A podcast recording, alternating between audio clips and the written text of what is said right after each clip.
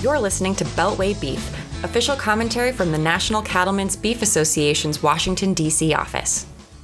Hello, everyone, and welcome back to another episode of Beltway Beef. I'm Hunter Ihrman, and today I'm joined by NCBA's Executive Director of Government Affairs, Allison Rivera, to talk about an old school form of transportation that is making front page news this week trains. So, Allison, rail reliability has been a big issue in the news recently. How does rail service impact cattle producers?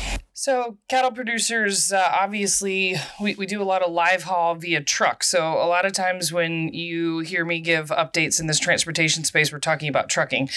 In, in the rail sense, we move uh, feed and fuel and fertilizer uh, via rail. Um, and so, those inputs, which are very important to our producers and, and their ability uh, to raise cattle and be able to move the machinery that they need to, to do their everyday jobs, um, we are reliant on the reliability and timely delivery of those products via rail every single day across the country. So, Allison, NCBA members recently put forward some new rail policy at our summer business meeting in July.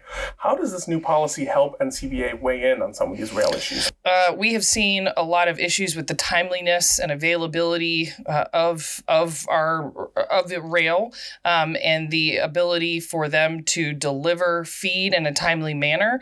Uh, we've been seeing this for a little while. Um, it affects the overall supply chain whether that rail is headed to the ports or whether um, those products are heading uh, to producers. And so this was something that you know was brought up uh, to our attention as something that we needed to take a, a, closer look at. So we passed policy in Ag and Food Policy Committee, um, and ever since then we've been able to really dig deep on this issue and figure out what's working and what's not, and and try to hold these these uh, companies' feet to the fire so we have timely service for our members. So when you talk about shipping agricultural products by rail, that sort of sounds like an old school method of transportation here. Why do we rely on rail when we also have other modes of transportation like trucking? You know, all the pieces go together in this supply chain, whether we're talking about our, our you know, somewhat new policy on ports or whether we're talking about our new policy on rail.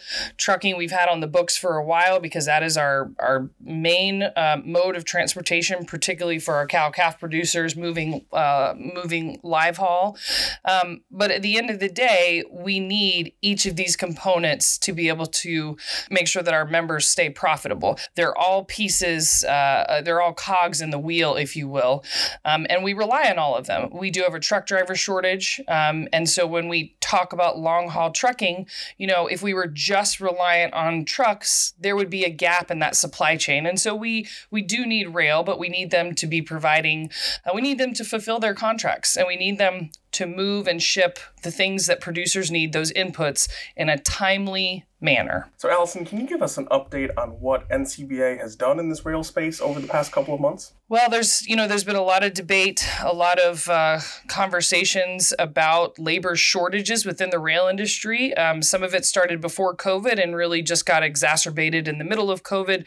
Um, but just making sure that uh, that rail labor is what it needs to be, so that again shipments that are not making it to where they need to go, um, that we have enough have people working uh, on those rail lines to make sure that they can make those deliveries because there are people that have contracts and they pay, you know, plenty of money to make sure that those contracts get fulfilled. And when they don't, there's got to be some pressure put on these companies to say you have to provide timely service.